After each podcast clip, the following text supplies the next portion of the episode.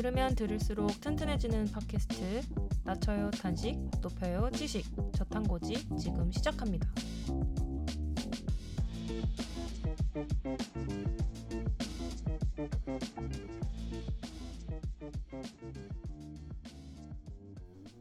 네, 입으로 돌아왔습니다. 네, 첫 번째로 해볼 얘기는 음.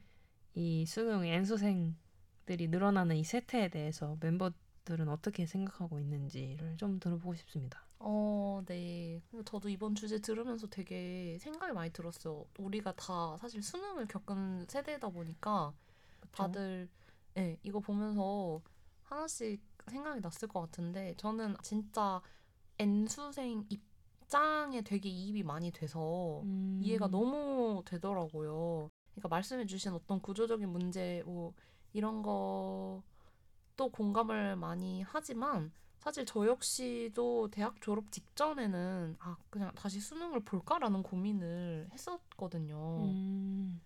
그때쯤 되면 사실 이제 취업 시장에 대한 고민을 현실적으로 하기도 하고 내가 사회적으로 위치를 자리 잡기 위해서 어떤 게 유리한지 다시 보다 보니까 수능을 다시 봐서 과를 바꾸고 학교를 바꾸는 게 그때 당시 굉장히 매력적인 선택지로 음. 보였던 것 같아요.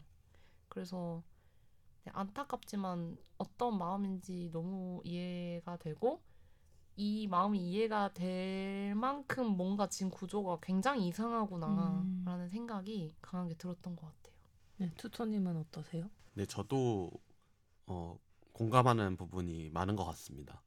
저조차도 그 고등학교 시절에 이 갈 수 있는 방향이 내가 어떤 걸 하고 싶은지 정확히 몰랐고 그 상황에서는 일단 좋은 대학을 가서 확보를 해놓은 다음에 그 다음에 고민을 하자라는 생각을 했던 것 같아요. 내가 뭐를 좋아하고 어떤 일을 하고 싶은지 어떤 일을 하면서 살고 싶은지 그런 음. 것들을 정하는 시기가 대부분 대학교 때 고민을 많이 하잖아요. 맞아요. 그 부분이 가장 큰 문제인 것 같아요. 맞아요. 그러니까 일단 대학부터 가야 돼가 맞아요. 음.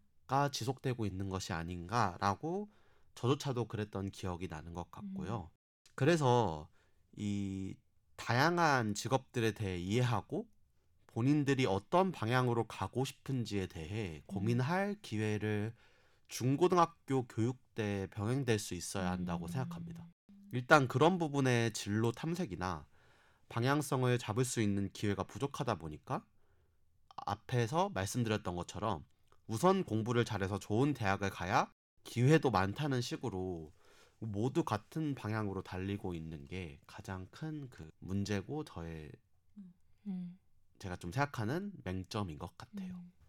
저도 진짜 공감을 하는 게 진짜 우리가 이제 정해놓은 것 같아요. 뭐가 맞아요. 좋은지, 뭐가 잘 된 건지에 대한 거 정해놓은 것 같은 게 아까 의과 대학까지 가서 이 사람이 졸업을 해서 뭘 전공을 해서 어떤 의사가 되는지조차도 쏠림이 있잖아요. 맞아요. 진짜 정답지가 너무 정해져 있다 보니까 사실 우리가 고민하고 선택할 수 있는 선택지도 굉장히 한정이 되어 있는 거죠. 그래서 투토님이 말씀해주신 방안이 진짜 좋은 것 같아요. 다양한 각도에서 고민을 오래 할 수 있게끔 하는 기회를 계속 제공을 하는 것이 또 교육 과정에서 해줘야 되는 역할이 아닐까라는 음. 거에 진짜 공감을 많이 한 것 같아요. 맞아요. 근데 사실 그런 부분을 지금 교육 과정에서도 반영이 많이 된 것 같아요. 그러니까 제가 이 부분은 자세히 알아보진 않았지만 제가 그냥 간단하게 찾아봤을 때는 진로 과목이라는 게 필수적으로 다 듣더라고요.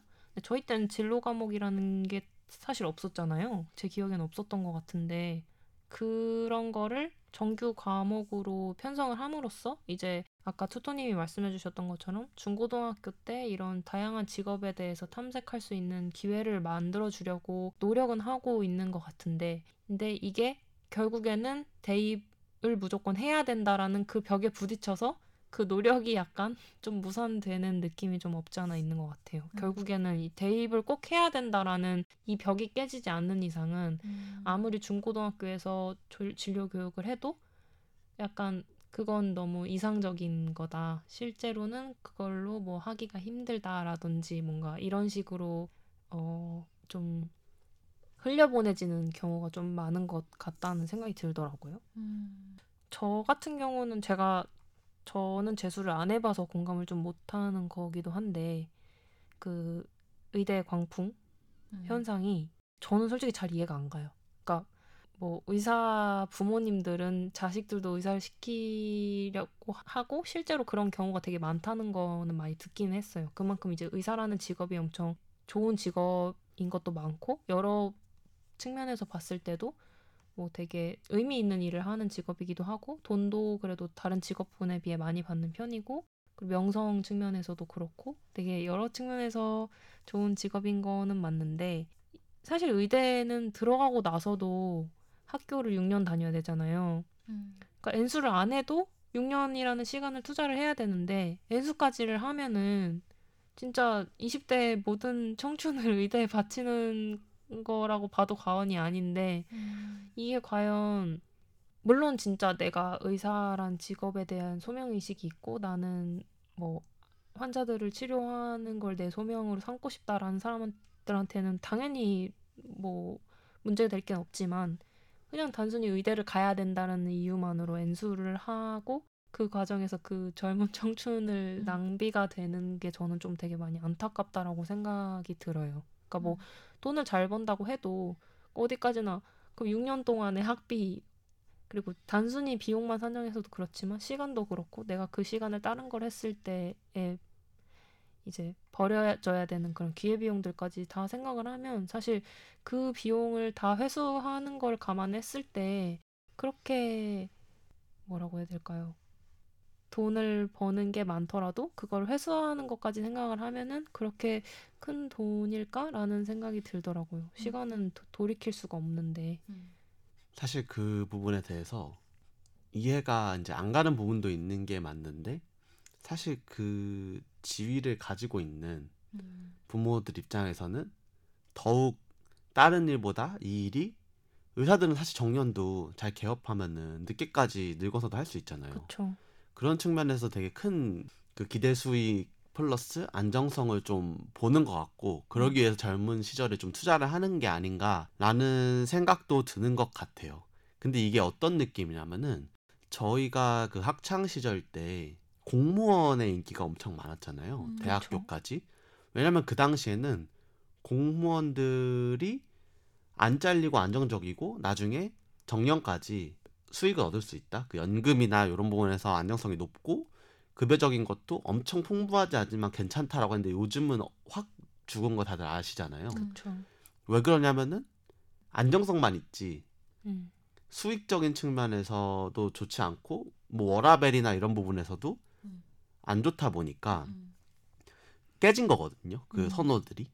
그래서 약간 어떻게 보면 인간 본성에 기인한 것이 아닌가라는 생각이 음. 드는 것 같아요. 사람들은 더 쉽고 안정적이고 리스크를 짊어지지 않고 싶어 하는 경향이 있는데 그런 것들이 점점 반영되는 게 아닌가 사회적으로. 근데 그 부분이 왜 공무원이 선호가 됐나 생각을 제가 했을 때는 가장 떠올리기 쉽고 가장 잘 알고 가장 잘 보이는 것이라고 생각이 되기 때문인 것 같아요. 그래서 지금 그런 진로 교육을 필수로 하고 있다고 말씀해 주셨잖아요. 그런 부분들이 네. 더 강화가 되고 그런 시간에 뭔가 예를 들면 저희 지금 공무원을 하고 있는 친구들이 학교에 가서 썰을 푸는 거예요.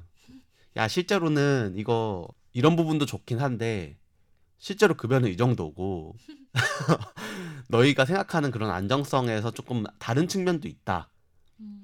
음. 라는 걸 하면 전 너무 즐거울 것 같거든요. 도움이 많이 되고 음. 이 사람의 그런 직업 하는 거나 어떤 일에서 기쁨을 느끼는지 우리들끼리 하는 얘기 있잖아요. 음. 그런 부분들을 얘기해 줬을 때 어, 나 그럼 저런 거 하고 싶다라는 생각이 들 것 같고 음. 그 저는 동생한테 조금 TMI이긴 하지만은 저희 동생이 원래 똑같이 생각했어요. 이과를 가야지 잘 먹고 살고 음. 그 생명공학과를 준비를 하고 있었는데 본인 적성과는 너무 맞지 않는 거예요. 음. 근데 고민을 굉장히 하고 있었고 그런 부분에 있어서 되게 이제 미대나 미술 쪽을 하고 싶어 했어요. 실제로 좀 그런 창의적인 거나 감각에 있어서 재능이 있어 보였고요. 음. 그런데도 본인이 그런 쪽으로 간다고 했을 때 많이 얘기를 해줬었거든요. 앞으로는 뭔가 그런 creative 하거나 이런 쪽으로 하는 게 더 잘 될 수도 있다 하고 하니까 고3 때 결국 진로를 바꿔서 음, 고3 때 바꿨구나. 네 그러니 어떻게 또 운이 좋아서 또 바로 음, 괜찮은 미대를 가게 됐습니다. 음, 근데 실제로 지금 너무 행복해하고 있고 음, 오히려 자기 쪽 분야 관심 있는 분야에서 진로를 결정하는 거다 보니까 어떤 걸 하냐의 문제인 거지. 음. 내가 이거가 안 맞아서 아예 다른 길로 대학을 다시 가느니 이런 고민은 또 안 하게 되잖아요. 어. 그런 부분들이 어떻게 보면은 전체 사회로 적용됐을 때는 사회적 효율성이나 그런 아까 말한 사교육 비용이나 그런 사교육 시장이 엄청 커짐으로 인해서 다른 데 경제가 투자되고 있지 못하는 거잖아요. 그 2, 300만 원이 뭐 예를 들면 소상공인한테 간다든지 다른 내수 화- 활성화에 이용된다면은 더 긍정적인 방향이 있을 수 있는 거잖아요. 음. 그런 의미에서 앞에 말했던 그런 것들이 꼭 필요한 것 같습니다. 음, 네. 그러면은 이 흐름이랑 좀 이어서 두 번째 질문으로 넘어가 보면 좋을 것 같은데요. 이러한 수능 N수 현상을 비롯한 다양한 현상들이 해결되어야 되는 문제라고 생각하시는지가 궁금하고 그렇다면 어떤 방법이 있는 있을지에 대해서도 한번 얘기를 들어보고 싶어요. 아, 적어도 결국에는 근본적으로 고용시장 문제가 해결되는 게 맞다고 생각을 해요. 진짜 음.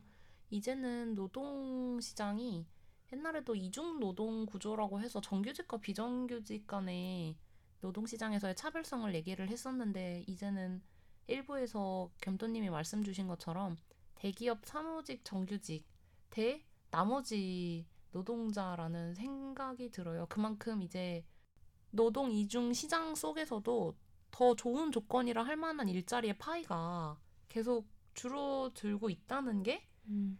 사실 우리가 앞서서 투토님이 말씀해주신 것처럼 적성과 흥미에 따른 선택을 하기에는 리스크를 더 크게 짊어지게 만드는 쪽으로 구조가 이동을 하고 있는 거죠. 얼마 전에도 어, 저 친한 동기 언니가 노동 시장을 공부를 해가지고 같이 얘기를 했는데 이제는 이중 구조로 나눠져서 좋지 않은 일자리다라고 불려지고 있는 것들의 처우 개선을 논하는 게 훨씬 더 긍정적이다. 그러니까 음. 옛날처럼 정규직 비정규직 나눠서 어 그럼 비정규직을 정규직화 이 이거는 이제는 불가능할 정도로 너무 아까 말씀해 주셨던 좋은 일자리에 선점하는 파이의 정도가 계속 줄어들고 있기 때문에 음. 그 결국은 어떻게 입시 제도, 수능 제도, 교육 제도를 어떻게 건드리는지도 중요한 거지만 그 제도들은 결국 노동 이중 구조 문제가 해결이 되지 않으면은 계속 부차적으로밖에 작동을 할 수 없는 것 같아요. 음. 그래서 결국 제가 생각했을 때 이상적인 거는 선택지를 다양화하는 게 맞고 그러기 위해서 투터님이 말씀해주셨던 것처럼 다양한 게 있다는 거를 알려준과 동시에 그거를 선택했을 때 질 수 있는 리스크 자체를 크게 줄여주는 거가 같이 가는 게 가장 이상적인 것 같아요. 음.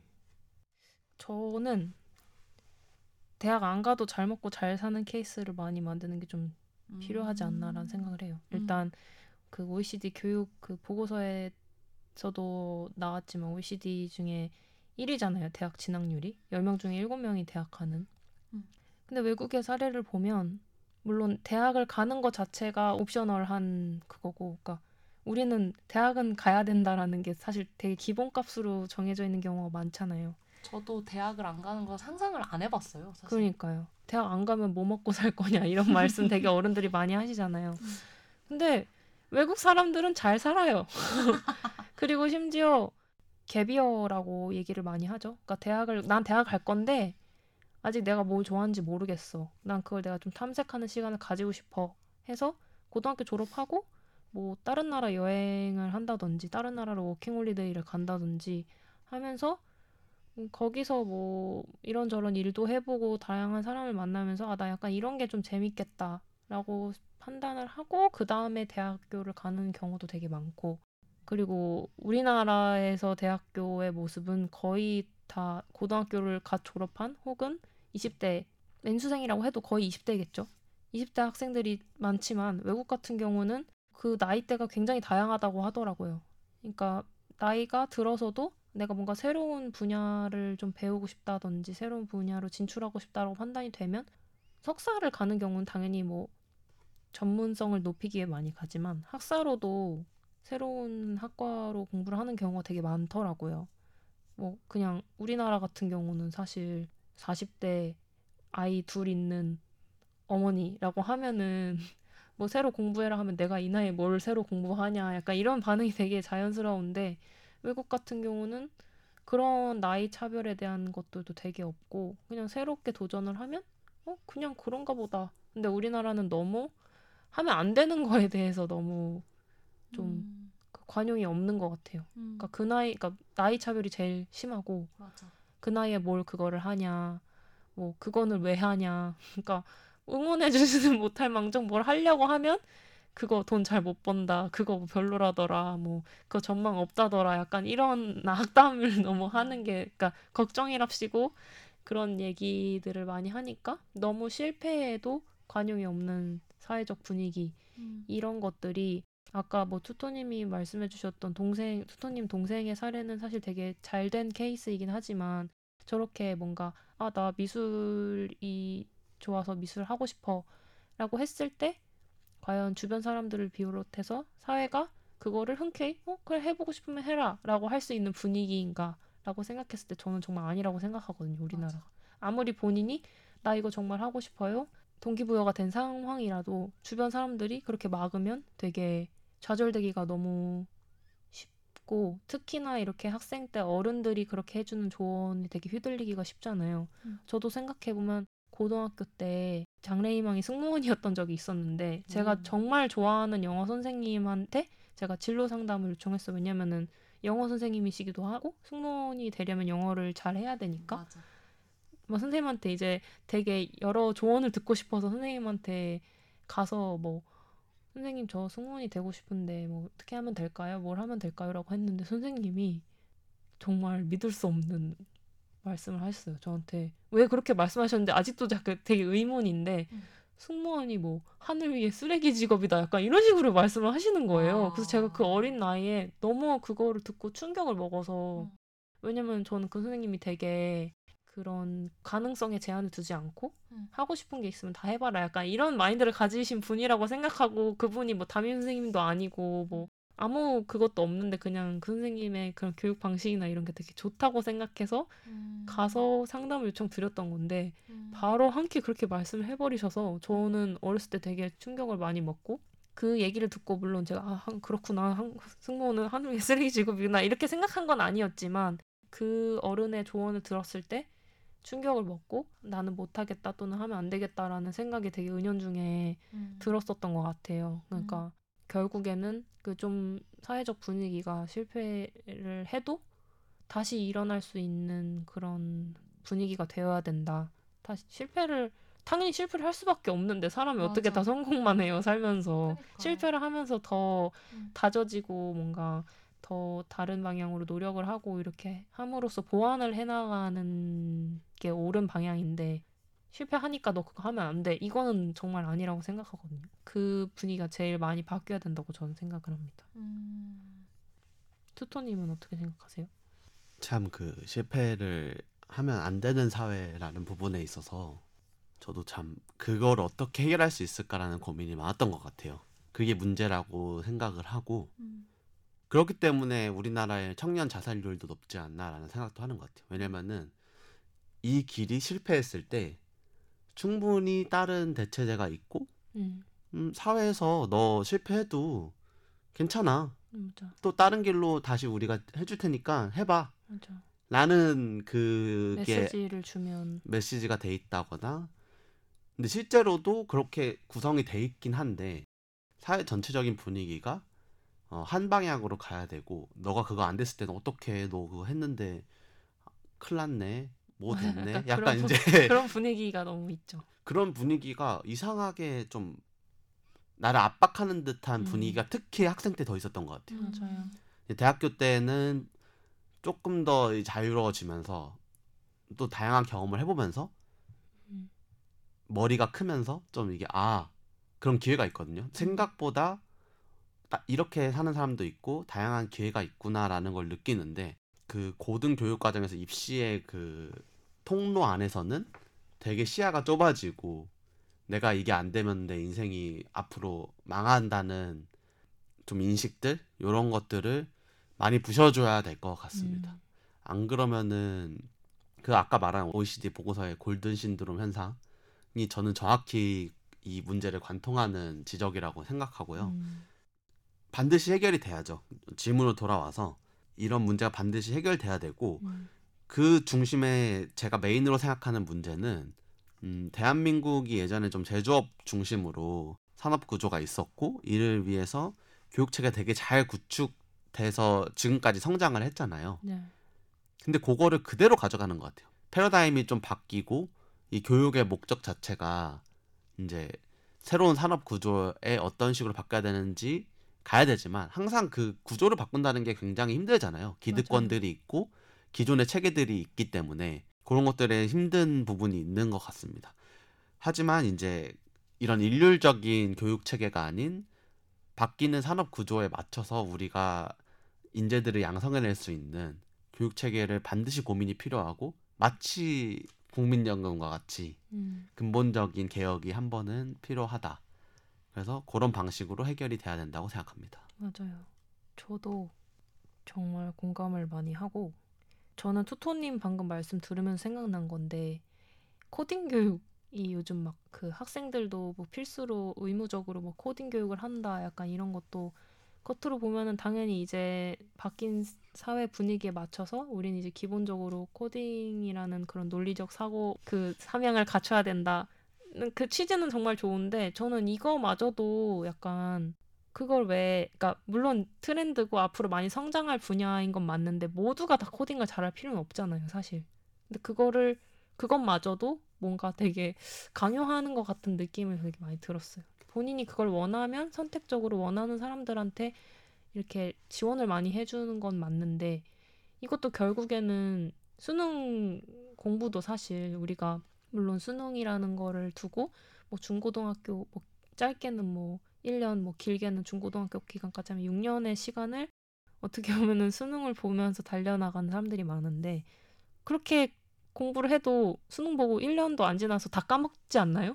그러니까 그렇게 배웠던 지식들이 실제로 실용적으로 활용이 되는 게 얼마나 있는가의 관점에서 생각해 보면 코딩 교육도 그렇게 그냥 의무적으로만 가르치면 나중에 또 안 배우면 또 다 까먹고 약간 그렇게 될 텐데 뭔가 개인이 배워야 되는 거를 뭔가 그렇게 의무화하는 것도 어떻게 보면은 겉보기엔 좋아 보이지만 실제로 실효성이 되게 많이 떨어질 수도 있지 않을까라는 생각이 들었던 것 같아요. 맞습니다. 결국은 사회에서 어떤 그러니까 제가 어떻게 보면은 그 PM으로 일을 하고 있잖아요. 거기서 드는 생각인데 배웠던 부분이기도 하고 결국은 어떤 문제를 해결함에 있어서 가장 중요한 거는 문제가 뭔지 정의하는 거거든요. 맞아요. 문제가 정의하는 거가 가장 어렵고 메인 그 중에서도 어떤 문제가 가장 심각한 문제인가를 정의하는 게 먼저 수반되면은 그 다음에 대책들은 생각보다 쉽게 나올 때가 많은 것 같아요. 근데 우리 사회는 좀 어떤 게 문제인지에 대한 논의 자체가 좀 이루어지지 않고 맞아요. 해결 방법만 먼저 제시하는 거죠. 코딩이 요즘 대세래. 코딩 교육을 해. 음. 지금 문이과 이게 문제인 것 같으니까 그냥 문이과 통합해. 약간 이제 음. 근본적인 좀 더 상위 문제를 정의하는 정책자들의 고민이 필요한 것 같습니다. 맞아요. 그러니까 그 문제 해결력이라는 게 사실 되게 어떤 공식처럼 딱1 더하기 1은 2 이렇게 딱 간단하게 해결되는 부분이 아니잖아요. 근데 우리는 그런 문제 해결력을 키우는 교육을 한다기보다는 그냥 단순히 지식을 가르치는 거에만 그치는 경우가 많은 것 같아요. 그리고 생각해보면 사실 어떤 분야든 물론 그거에 대한 이론적인 토대를 세우기까지 개인의 차이가 있겠죠. 예를 들어 어떤 컴퓨터 뭐 코딩이라고 치면은 뭐 누구는 뭐 한 달 만에 배울 거를 누구는 1년은 걸리고 이렇게 시간에 대한 차이는 있겠지만 저는 결국은 그런 어떤 분야든 그런 이론적인 그런 지식이나 이런 거는 누구나 배우면 할 수 있다고 생각을 해요. 시간이 얼마나 걸리고의 개인차는 있겠지만 그러니까 이게 그냥 단순히 이거를 배우기 위해서는 이만큼의 학습 능력이 필요합니다의 접근이 아니라 그냥 그런 문제 해결을 많이 할 수 있는 뭔가의 그런 게 되게 많이 필요하다고 생각이 되는데 우리나라는 너는 예를 들어 의- 또 의대 얘긴데 너 의대 공부 어려운데 너 이 정도 실력으로는 의대 공부 못해. 약간 이런 느낌이잖아요. 어떻게 보면 성적으로 자르는 거니까. 근데 사실 어떤 분야를 배우기 위해서 그 처음에 잘려지는 그 것들이 저는 거기서도 되게 사회적으로 좀 기회를 되게 많이 잃는 거라고 생각을 하거든요. 그러니까 누구나 어떤 분야에 대해서 공부할 수 있는 그런 환경이어야 하는데 미국 같은 경우는 뭐 입학은 쉽지만 졸업은 어렵다 이런 말 많이 하잖아요. 우리나라도 좀 그런 방식으로 바뀌어야 되지 않을까. 물론 이 얘기를 지금 대학생들이 들으면 기함을 하겠지만 그러니까 내가 이걸 배우고 싶은데 내가 성적이 낮다는 이유로 못 배우게 하는 거 정말 좀 잔인하지 않나요? 잘 생각해 보면. 음. 그러니까 물론 이제 그 사람이 결국 같은 얘기이긴 한데 배움에 있어서 그거를 성적으로 제한을 두는 거는 저는 조금 아니라고 생각을 하는 것 같아요. 음, 결국은 뭐 이제 다양한 얘기가 나왔는데 결국 교육 얘기가 많이 나오는 것 같고 그러면서 대학교 쪽도 허들을 좀 낮추고 졸업이 어려운 외국의 사례를 채택하는 것 또한 얘기가 나오고 있는 것 같습니다. 네. 오늘은 이렇게 N수생, 수능 N수생의 시대에 대해서 얘기를 나눠봤는데요. 오늘도 두 분의 소감을 끝으로 마무리해 보려고 합니다. 저는 좀 슬퍼졌어요. 뭐해? 진짜 아니 지금 돌이켜 보니까 저도 겪었고 나도 했던 고민이었다는 게 확 와닿고 뭐 지금도 사실 진로 고민을 저희가 안 할 수 있는 시기가 아니다 보니까 진짜 공감이 많이 됐고 한편으로 이거 어디서부터 어떻게 건드려야 되지 이런 생각도 많이 들었는데 일단은 문제가 있다는 걸 알아차리는 것만 해도 조금 위로가 됐거든요. 전 개인적으로. 그래서 좋았습니다. 음, 사실 이런 문제에 대해서 이제 겸또님이 가져오기 전까지 N수생이 이렇게 많이 늘었다는 것도 몰랐었고 음. 그에 대한 원인이 이런 교육 과정과 어, 이과 쏠림 그러니까 의대 쪽에 편중된 상황이 원인이었다는 것도 이번에 알 수 있어서 좋았고 다시 한번 또 학창 시절의 그 문제들 음, 내가 생각했던 것들을 현재 저의 버전으로 다시 한번 생각할 수 있어서 좋았던 것 같습니다. 네. 저도 이거 준비하면서 제 암울했던 고등학교에 저가 정말 고생 많았다라는 생각이 들고 다시 돌아가면 또 더 그러니까 물론 제가 최선을 다해서 최고의 컨디션으로 공부했다 이거는라고 장담할 수는 없지만 다시 돌아가도 그거 이상으로는 못할 것 같다는 생각이 많이 들더라고요. 이 상황이 그대로 유지가 된다면 이제 학령 인구도 점점 줄어들고 있는데 더 늦어지기 전에 좀 전반적으로 이런 사회 전반적으로 교육계든 노, 노동계든 좀 큰 과감한 결정을 내려서 그 우리 사회가 좀 더 건강하게 바뀌었으면 좋겠다라는 생각이 들었습니다. 음. 네. 그럼 저희는 다음에도 흥미롭고 유익한 주제를 가지고 돌아오도록 하겠습니다. 탄식은 낮추고 지식은 높이는 저탄고지. 다음 시간에 봐요. 안녕.